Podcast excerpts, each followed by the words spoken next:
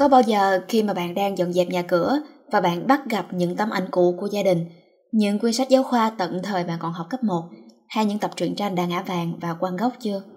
Để rồi chúng ta bị cuốn vào đó, vào những kỷ niệm của quá khứ, cho đến khi nhận ra mình vẫn chưa hoàn thành việc dọn dẹp của hiện tại thì đã hết nửa ngày mất rồi. Xin chào, các bạn đang nghe I Like Viết Podcast.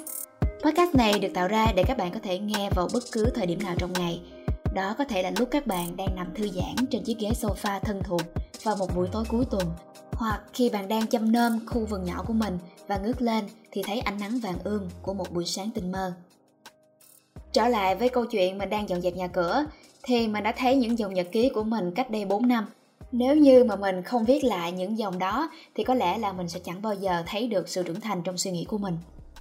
4 năm trước, mình là một đứa chỉ biết mơ về lợi ích của bản thân – mong cầu tất cả những thứ tốt đẹp trên đời này sẽ đến với mình. Còn bây giờ đối với mình điều đó không còn quan trọng nữa. Hiện tại, một điều quan trọng hơn đối với mình đó là mang đến càng nhiều giá trị càng tốt. Mình không chăm chăm vào việc cuộc đời có thể mang đến cho mình những gì mà bắt đầu chú tâm vào việc những gì mình có thể mang đến cho cuộc đời này. Nói như vậy không có nghĩa là mình hy sinh bản thân mình và một điều gì đó lớn lao mà có nghĩa là trong những năm qua mình đã học được rằng muốn nhận lại trước hết mình phải cho đi. Bốn năm trước, mình rất sợ phải bắt đầu một thứ gì đó vì nghĩ đã quá trễ để bắt đầu. Mình luôn cố bỏ mặt true calling của mình. True calling là tiếng gọi sâu thẳm bên trong của mỗi con người chúng ta. Nó mách bảo cho chúng ta biết điều gì thực sự là đúng với bản thân mình. Hiện tại, mình đã không còn dằn vặt bản thân mình với câu hỏi có quá trễ để bắt đầu không? Có nên không? Vân vân. Khi những người bằng tuổi mình đều có những thành công nhất định, mình chỉ mới bắt đầu, như vậy có xứng đáng hay không? Mình đã có câu trả lời cho những câu hỏi đó rồi. Có lần mình đọc được một bài viết, có những người đã chết từ những năm 30 tuổi, nhưng đến năm 80 tuổi mới được đem đi chôn. Ý nghĩa ẩn dụ của bài viết là từ những năm 30 tuổi, chúng ta đã ngưng sống vì bản thân mình, ngưng phấn đấu vì những ước mơ, mà thay vào đó là sống vì người khác, vì người bạn đời, vì đứa con, rồi chúng ta tồn tại giật giờ hết ngày này qua ngày khác cho đến những năm về hưu, về già và chết đi. Ý niệm cuộc sống này ngắn ngủi đối với mình không đáng sợ bằng ý niệm mình còn phải sống mấy chục năm trên đời nhưng lại phải sống không mục đích, không có ý nghĩa và không được là chính mình và cho mình. Không bao giờ là quá trễ nếu như chúng ta vẫn còn được sống. Trễ so với cái gì? Trễ so với ai cơ chứ? Thật buồn cười. Khi chúng ta đang hấp hối trên giường bệnh và vẫn còn phải nói giá như đó mới thực sự là quá trễ. Ông bà ta đã nói không sai chút nào, vạn sự khởi đầu nan, cái gì trên đời này cũng đều phải bắt đầu từ những bước cơ bản nhất. Mặc dù những bước cơ bản, về lý thuyết thì chúng thường không phải là những bước khó khăn nhất, nhưng tại sao trong chúng lại có vẻ rất khó khăn? Đó là bởi vì nội tâm của chúng ta đang bị dằn vặt giữa đi tiếp và dừng lại.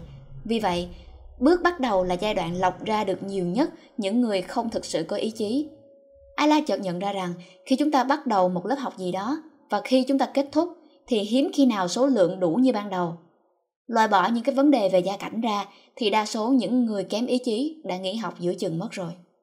Một nguyên nhân lớn khác khiến chúng ta sợ bắt đầu đó là chúng ta sợ thất bại.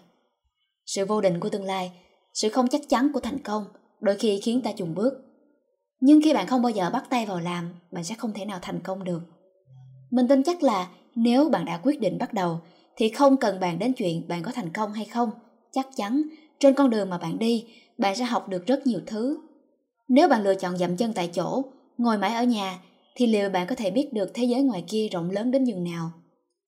Mức độ thành công không chỉ có hai trạng thái là có thành công và không thành công. Thành công là một bậc thang trải dài và nếu như ta tiếp tục cố gắng đi trên đó, chúng ta ít nhất sẽ có được một mức độ thành công nào đó chứ không thể nào trở về vạch xuất phát được.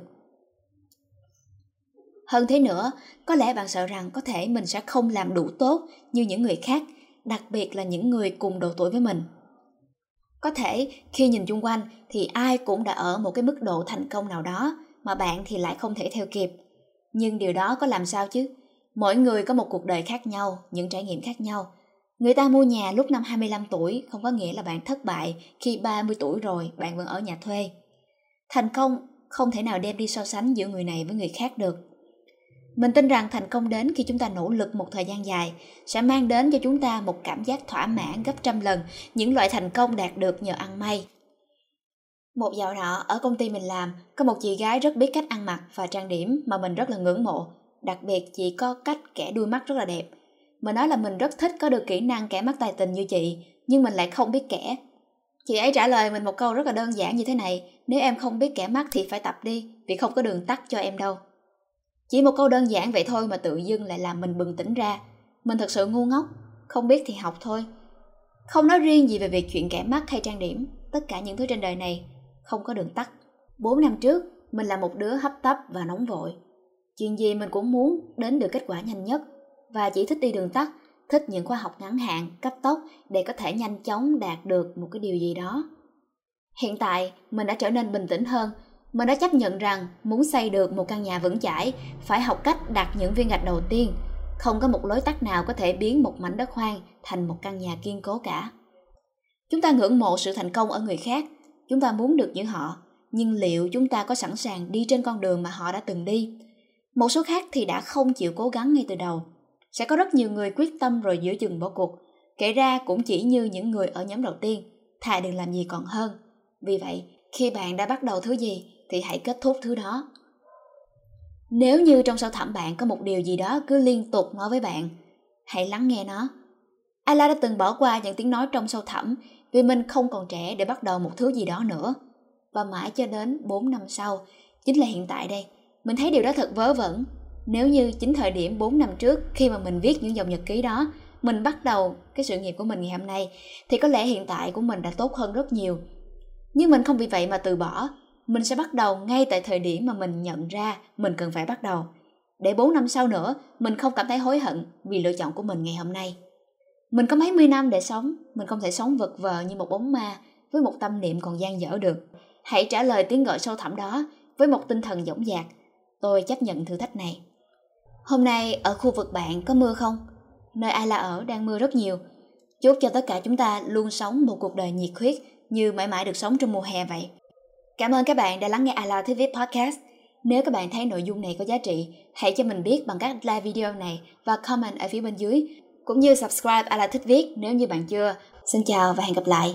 Mình là Ayla.